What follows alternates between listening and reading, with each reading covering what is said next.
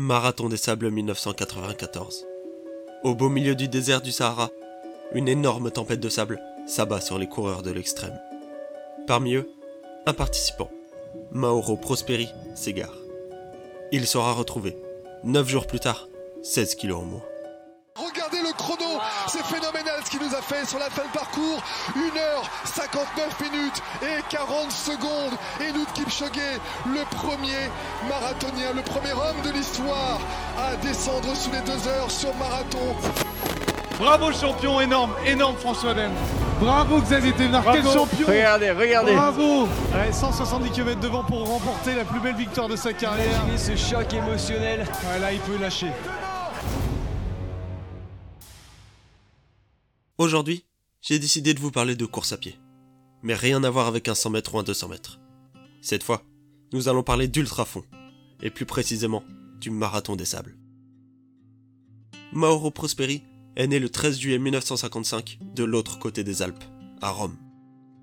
Après avoir fait ses classes dans une école d'art, son premier métier fut de devenir policier au sein de la police nationale italienne à l'âge de 18 ans. La raison principale pour laquelle il a choisi cette profession, la subvention de la police italienne dans la formation d'athlètes de haut niveau.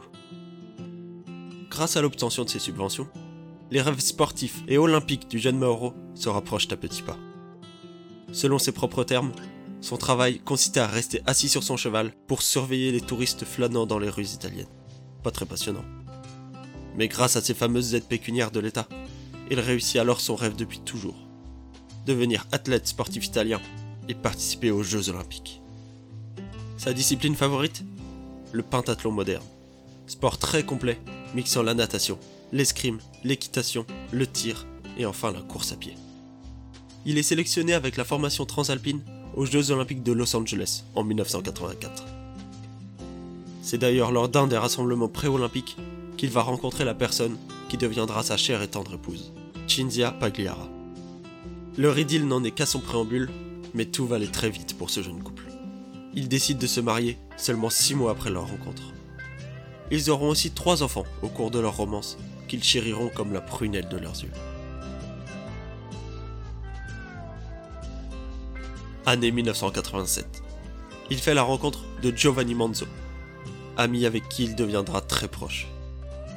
Entendant parler d'une course à pied de l'extrême, organisée au beau milieu du Sahara, ayant soif d'aventure avec un grand A, Giovanni commence à songer à y participer. Non seulement il veut vivre une aventure sportive époustouflante, mais il veut également vivre une aventure humaine hors du commun. Il décide donc pour cela d'en parler à son fidèle comparse, Mauro Prosperi. Ce dernier accepte immédiatement. Étant déjà un sportif confirmé, ce défi est d'une toute autre nature. Il doit alors accroître ses entraînements afin d'être prêt le jour J. S'il participe à une course, ce n'est pas pour faire de la figuration. Il y va pour gagner. Ou au moins, essayer de monter sur le podium. Pour cela, il multiplie les entraînements de plus de 40 km aux côtés de son ami Giovanni. Ils escaladeront l'Etna à de multiples reprises afin de simuler les côtes ardues des dunes sahariennes. Pour lui, courir, c'est être libre. Il ne le sait pas encore, mais le combat qu'il ira mener dans le Sahara est à l'opposé de celui pour lequel il avait signé l'inscription. Le marathon des sables a lieu chaque année depuis 1986. L'enjeu sportif de la course est resté inchangé au fil des années. C'est une course à pied en autosuffisance alimentaire, longue d'environ 250 km, répartie en plusieurs étapes, au nombre de 6 cette année. Les sportifs doivent également porter un sac à dos avec eux qui contient leur nourriture de toute la semaine, mais également tout le matériel obligatoire, comme par exemple des vêtements de rechange, une boussole, un couteau, une fusée de détresse, etc. Seule l'eau est fournie par l'organisation de la course. Raconté comme ça, nous pouvons nous accorder pour dire que c'est une course d'ultra trail, mais pas encore extrême. Cependant, lorsque nous précisons que cette compétition se passe en plein milieu du désert du Sahara au Maroc, sous un soleil de plomb et dont la température est régulièrement comprise entre 40 et 50 degrés, la course prend une toute autre tournure. Dans un article pour Le Monde intitulé Les forçats du désert, Pierre Lepidi a transcrit. Il fait près de 45 degrés, et le vent qui se lève assèche encore un petit peu plus la bouche. Quand la piste est rectiligne sur plusieurs kilomètres, le soleil vous cuit le visage, toujours du même côté. Quelques heures plus tard, dans l'ascension des dunes, les pieds s'enfoncent dans le sable à chaque pas, les cuisses brûlent, et il n'y a aucun appui. Derrière la dune, il y a une autre dune. Le ravitaillement est loin, toujours plus loin. Ce témoignage exprime bien le côté très extrême de la course, où les coureurs vivent l'enfer. Cette course est considérée comme l'une des plus dures au monde. À l'époque, les coureurs devaient même signer un papier indiquant où ils voudraient être enterrés s'il venait à leur arriver malheur pendant la course. Cependant, il y a un point qui diffère vraiment entre l'année 1994, où se passe notre aventure, et les récentes éditions. La popularité. En 1994, Mauro Prosperi indique qu'ils étaient environ 80 à courir. Ils sont aujourd'hui plus d'un millier. Le départ de l'édition 1994 du Marathon des Sables est donné le 10 avril à Fumsgit. Son premier ressenti en se rendant sur place fut, quand je suis arrivé au Maroc, j'ai découvert une chose merveilleuse, le désert. J'ai été ensorcelé. Son rêve naissant ne va pas de suite tourner au cauchemar. La première étape est une étape de mise en jambe. Environ 25 km à parcourir dans un désert de sel avec un petit peu de relief. Le premier arrivant, Jesus Corredor, l'avale en moins de 2 heures. 1 heure, 52 minutes et 52 secondes pour être précis. Mauro, lui, termine dans le premier quart des participants. À l'arrivée, avec son ami Giovanni, ils discuteront tous les deux de leur première étape, de leurs premières impressions sur la course, de leurs premiers ressentis de cette épreuve dont ils en attendaient tant. L'élément clé qui les a tous les deux marqués est le vent, signe annonciateur de leur future péripétie, mais aucun des deux ne percevra ce signe sur le moment. Les deux étapes suivantes sont légèrement plus corsées que la première, avec un mélange de roches très techniques, mais également de dunes sableuses, harassantes physiquement les coureurs auront parcouru au total près de 100 km durant ces trois premiers jours. L'homme de tête n'est autre qu'André Derksen, le russe, futur vainqueur de l'épreuve, et qui rééditera cette performance les deux années suivantes. Nos comparses italiens, eux, passent ces étapes sans trop de difficultés. Mauro sait qu'il ne pourra pas gagner la course, mais espère pouvoir accrocher un top 10 à son palmarès. Cependant, ils savent que la prochaine étape ne sera pas de tout repos. C'est la mythique quatrième étape qui les attend. Surnommée la 80 en raison de son nombre de kilomètres démesuré, la longueur de cette étape est près de deux fois et demi plus grande que la moyenne des étapes précédentes. Elle fait peur à plus d'un concurrent sur son chemin. Un tracé de 85 km se dressera devant les coureurs de l'extrême. Ils devront courir, rappelons-le, en transportant tout leur matériel sur le dos en totale autonomie alimentaire, sous des chaleurs étouffantes, au beau milieu des dunes de sable où chaque pas s'enfonce dans le sol, et le tout au bout du quatrième jour de course. Chaque appui fait mal. Les petits bobos des étapes précédentes s'amplifient. Mais les coureurs vont enfin trouver ce qu'ils sont venus chercher. Du dépassement de soi. Au matin du jeudi 14 avril 1994, les coureurs s'élancent pour la plus dure et la plus éreintante partie de la course. Au fil du déroulement de l'étape, Mauro se trouve parmi les coureurs les mieux placés. Cependant, après avoir traversé le quatrième point de contrôle et récupéré ses deux litres d'eau fournis par l'organisation de la course, il traverse un secteur rempli de dunes de sable. Très éprouvant physiquement, je vous l'accorde, mais rien de très dangereux pour un humain. Mais soudainement, la météo le prend en traître. Une terrible tempête se lève. Le sable vole, fouette, aveugle les coureurs et hérite ses poumons à cause des particules de sable aspirées. Il expliquera dans une interview pour la BBC J'étais aveuglé, je ne pouvais plus respirer. Le sable a fouetté mon visage, c'était comme une tempête d'aiguilles. J'ai compris pour la première fois à quel point une tempête de sable pouvait être puissante. J'ai tourné le dos au vent et enroulé un foulard autour de mon visage pour empêcher le sable de me blesser. Je n'étais pas désorienté, mais je devais continuer à bouger pour ne pas être enterré. Craignant d'être enseveli sous le sable s'il restait au cœur de la tempête immobile, il décide de continuer son chemin. C'est à ce moment-là qu'il commet sa plus grave erreur, selon le célèbre aventurier Grills, qui lui a consacré un épisode de sa série, Une virée en enfer.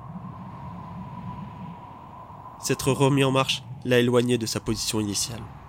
Et, pensant voir la piste du parcours, il s'est, au contraire, de plus en plus éloigné du chemin vers l'arrivée. La tempête a duré 8 heures. 8 heures à lutter contre le vent, 8 heures à lutter contre le sable, 8 heures à lutter contre soi. Pendant ce temps-là, l'étape est suspendue par les organisateurs. Les concurrents derrière lui sont rappelés. Arrivé au bivouac, Giovanni Manzo s'étonne de ne pas voir son ami italien. Mais il se dit calmement que son compatriote a dû dévier son chemin et être ralenti à cause de la tempête, mais qu'il reviendrait sûrement après avoir retrouvé sa route.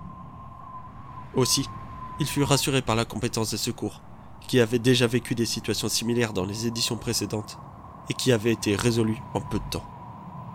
Mais tout ne va pas se passer comme prévu. Pour Mauro, la situation s'améliore enfin. D'un coup, la tempête s'arrête. Elle est repartie aussi vite qu'elle est apparue. Seulement, ses paysages et ses repères avaient tous disparu. Il faisait noir, aucun coureur à l'horizon. Impossible pour lui de reprendre la route dans de telles conditions.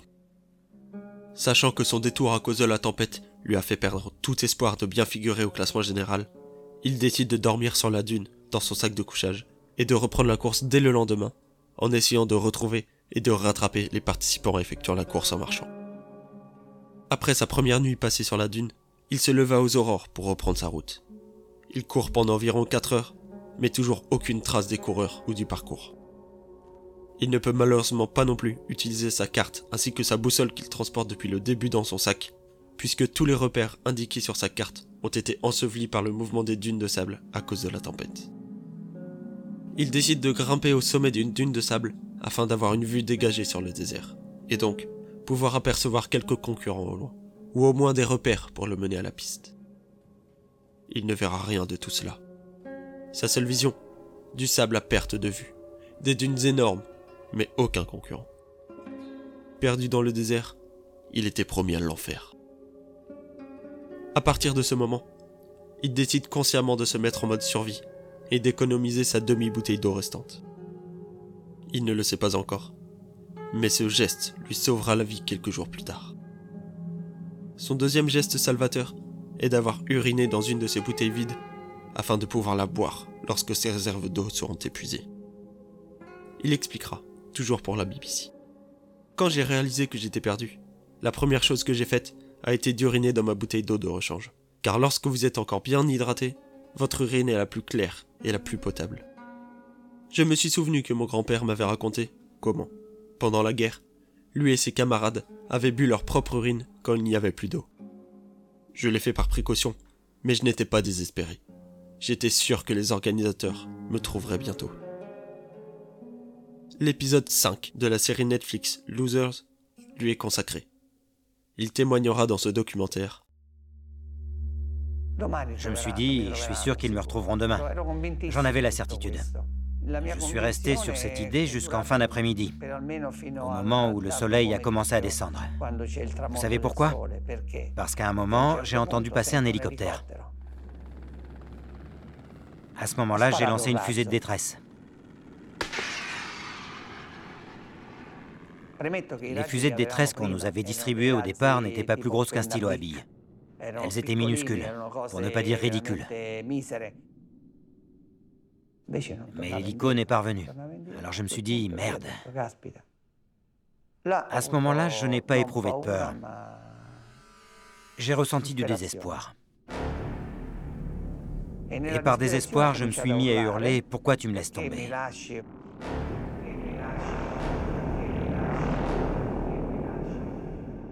À ce moment-là, j'ai commencé à perdre un peu la raison.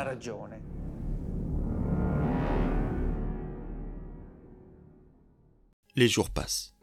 De son côté, Giovanni Manzo continue la course et espère, en arrivant à chaque bivouac lors des fins d'étape, que son ami sera là, sain et sauf, en train de l'attendre. Malheureusement, ce moment n'arrivera jamais. Je me sentais terriblement coupable, car c'était moi qui avais convaincu Mauro de s'inscrire à la course, déclara Giovanni. Mauro, lui, continue d'errer dans le désert. Il est même suivi pendant son périple par des charognards, attendant la fin de vie du coureur pour pouvoir se délecter de sa carcasse. Lors du quatrième jour, le sportif croit halluciner. Il aperçoit une maison au loin, entre les dunes. Plus il avance, plus le bâtiment est visible. Effectivement, arrivé sur place, il trouve un sanctuaire musulman, autrement appelé un marabout. Situation assez ironique pour l'Italien, en train de lutter contre la mort, de trouver refuge dans un sanctuaire. Mais ce marabout va lui redonner tout ce dont il avait besoin. De l'espoir. Si un bâtiment a été construit en plein milieu du désert, c'est qu'il doit y avoir quelques humains. Manque de chance, le mausolée est vide. Le seul habitant, un saint homme dans un cercueil. Néanmoins, ce sanctuaire lui apportait de l'ombre, ainsi qu'un endroit où se reposer. Il décide alors d'y rester plusieurs jours, en attendant que quelqu'un puisse le retrouver. Grâce à tous les objets qu'il transportait dans son sac à dos depuis le début, Mauro peut prendre quelques calories. C'était comme à la maison, ironise-t-il. Il a ainsi pu se cuisiner les quelques rations qui se trouvaient dans son sac à dos avec de l'urine fraîche. À partir du quatrième jour de sa disparition, il a aussi commencé à boire son urine propre qu'il avait conservée dans sa bouteille, car il n'avait plus d'eau. Mais tout à coup, il a eu une idée afin de signaler sa présence. Depuis le début de la course, il transportait un drapeau italien pour que lui et ses compatriotes se rejoignent dans une même tente le soir au bivouac. Il pense alors à installer son drapeau en haut du marabout. Si quelqu'un repère ce drapeau sur le bâtiment, cette personne saura que Mauro est à l'intérieur. Il grimpe alors sur le toit pour y accrocher son fameux drapeau, soudainement, il entend quelques bruits à l'intérieur du bâtiment. Ce sont en fait des chauves-souris, là, sous le toit. Son instinct de survie a donc pris le dessus. Il attrape une chauve-souris, sort son couteau, décapite l'animal, hache ses entrailles dans sa carcasse et suce tout le sang de la bête pour se nourrir et rester en vie le plus longtemps possible. Il a expliqué avoir dévoré une vingtaine de chauves-souris durant les trois jours où il est resté dans le marabout. Plus tard, il entend un moteur se diriger vers lui. Il met alors tout en œuvre pour être repéré. Mauro explique pour Netflix. Et puis j'ai commencé à entendre un bruit au loin. Un avion ou un hélico, je ne savais pas. Alors je me suis dépêché de tracer dans le sable un immense à l'aide. Ensuite, j'ai creusé un trou dans le sable et j'y ai fourré mes vêtements synthétiques, y compris mon sac de couchage. Et j'ai mis le feu, en espérant faire se dégager un maximum de fumée.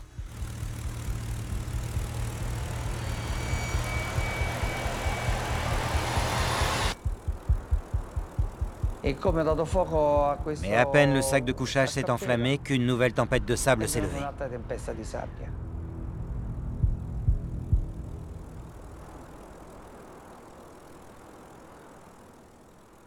Là, ça a été le moment le plus... tragique, disons. Car vous voyez votre vie qui vous glisse entre les mains. En plus, j'avais brûlé mon sac de couchage, mon sac à dos, etc. Qu'est-ce qui me restait à faire? Les idées affluaient sans arrêt, elles se bousculaient dans ma tête. Je me suis même dit, a-t-il fallu que je fasse du mal à quelqu'un pour subir ça? J'ai pensé que j'avais blessé ma famille. Je me suis dit que je devais laisser une trace pour essayer de me faire pardonner. Alors, j'ai écrit un message. Mais comme je n'avais pas de stylo, j'ai pris un morceau de charbon que j'avais ramassé dans la pièce. Et j'ai écrit eh, car je voulais être pardonné. Je t'aime, ma chérie. Pardonne-moi si je t'ai fait du mal. Je n'ai pas été près de toi et des enfants alors que j'aurais dû.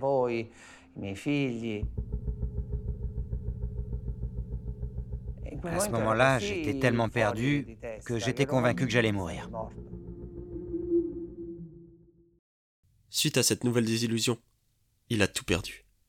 Il n'a plus de vêtements et plus non plus de sac de couchage.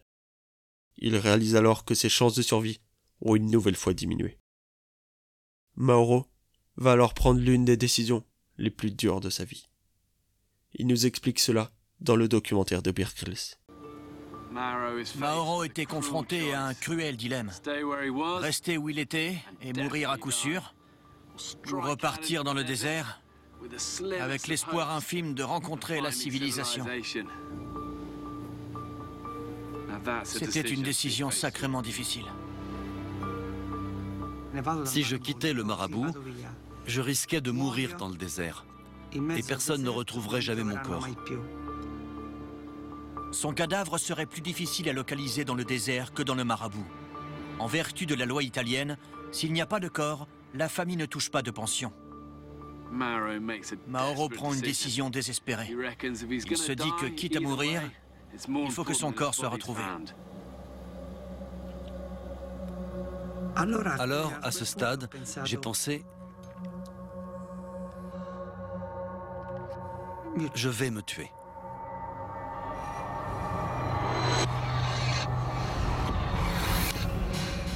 Je me suis ouvert les veines.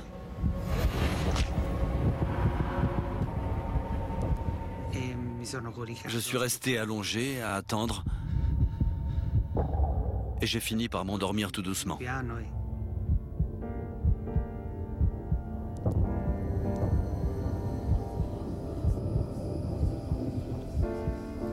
Il y a peu de choses sur Terre aussi puissantes que la famille. C'est incroyable ce que Mauro était prêt à endurer et à faire pour la sienne.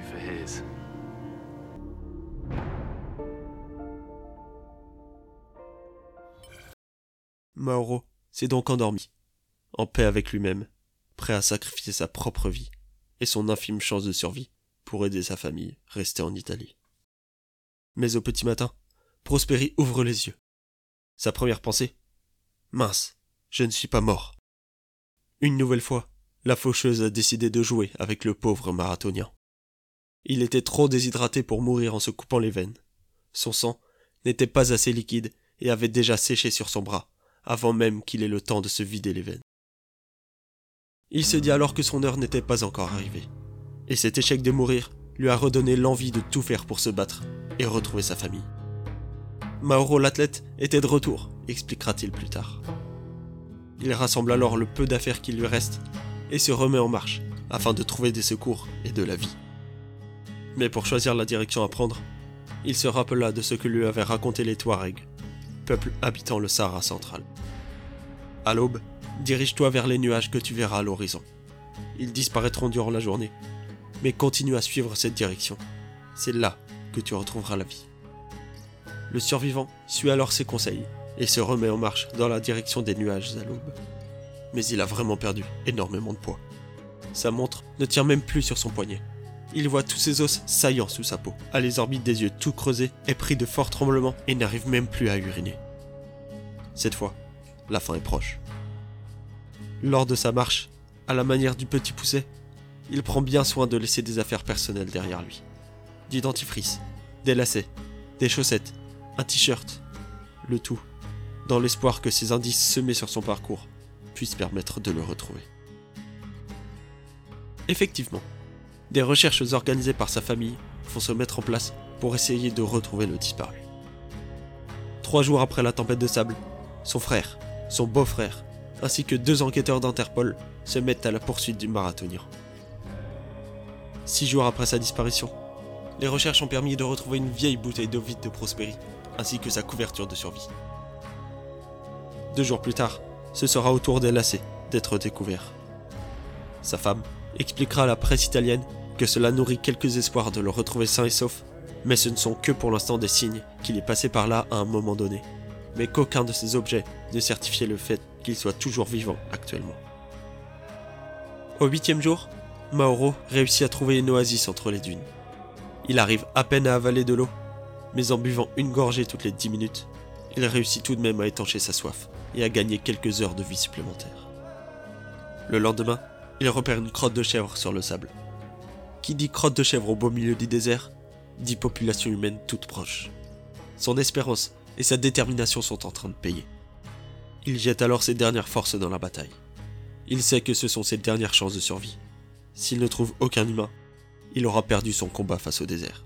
La mort l'emportera pour de bon. Mais après avoir repéré des crottes de chèvre plus ou moins séchées, le voici qui repère des traces de pas dans le sable. Au loin, il repère le fameux troupeau de chèvres. Et au beau milieu, une petite fille. Ça y est, c'est officiel. Il vient d'apercevoir le premier être humain depuis neuf jours après sa disparition. Mais aussitôt que la fille l'aperçoit, elle prend peur et hurle de toutes ses forces. Comme le dit si bien Mauro, je ne devais pas être très beau. J'étais tout noir à cause de la saleté. la petite fille s'enfuit. Il se met donc à la suivre au loin et voit qu'elle est rentrée dans une tente de berbères. Il la suit et est arrivé, sain et sauf, un campement d'habitants du désert. Le camp est rempli de femmes, tous les hommes sont partis au marché. Ces femmes qui ont recueilli le survivant prennent alors bien soin du rescapé, en le mettant à l'ombre, en lui donnant à boire du thé à la menthe ou du lait de chèvre, ainsi qu'en lui donnant de la nourriture. Mais il ne réussit pas à ingérer cette dernière. Son corps est trop affaibli pour avaler de la nourriture solide. Ça y est, on pourrait se dire qu'il est enfin hors de danger et sorti d'affaire. Eh bien non, les ennuis continuent.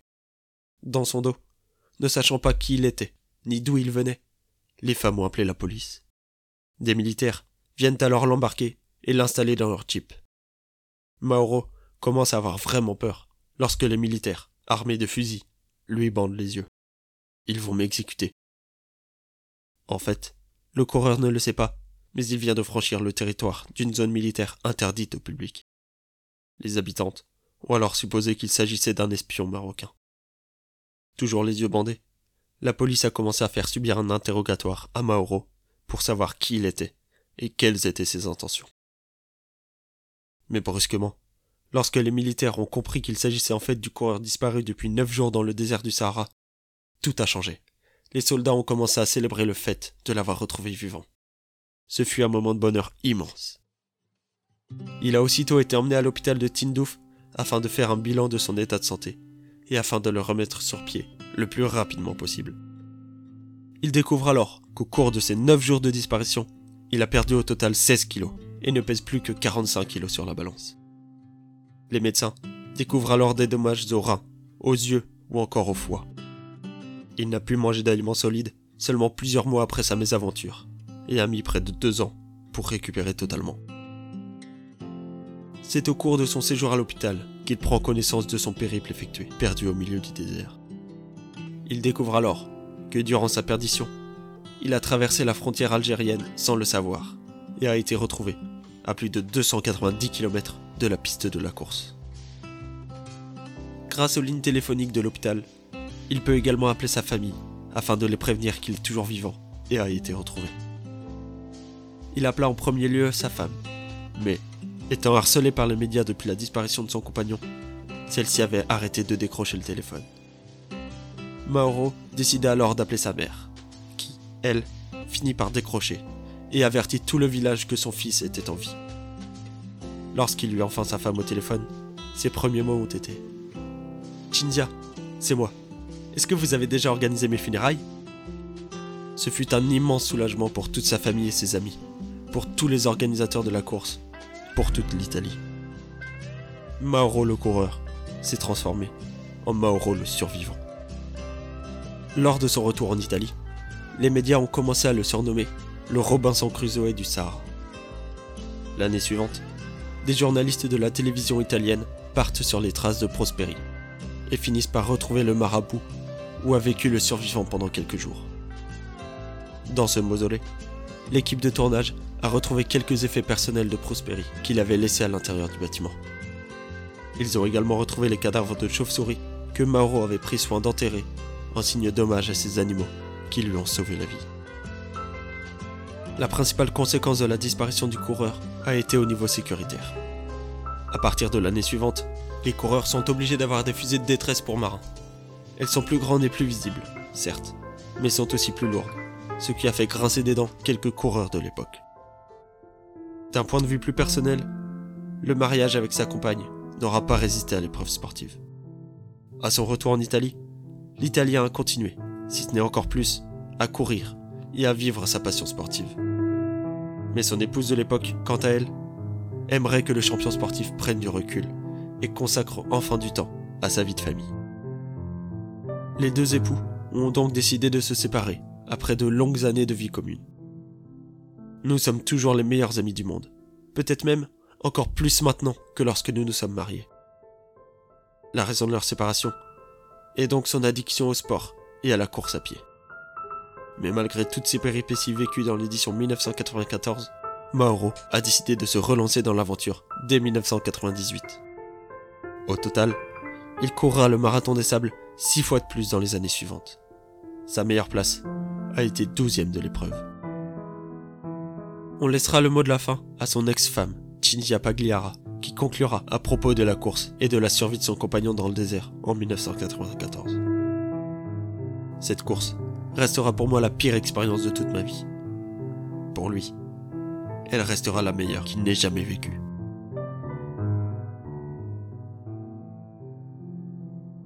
C'était Sportcast, merci pour votre écoute. Si vous avez apprécié, n'hésitez pas à me le faire savoir sur mes différents réseaux sociaux, à noter ce podcast ainsi qu'à le partager. N'hésitez pas également à me donner des idées de sujets dont vous aimeriez que je parle. Je les traiterai peut-être dans un prochain épisode. Salut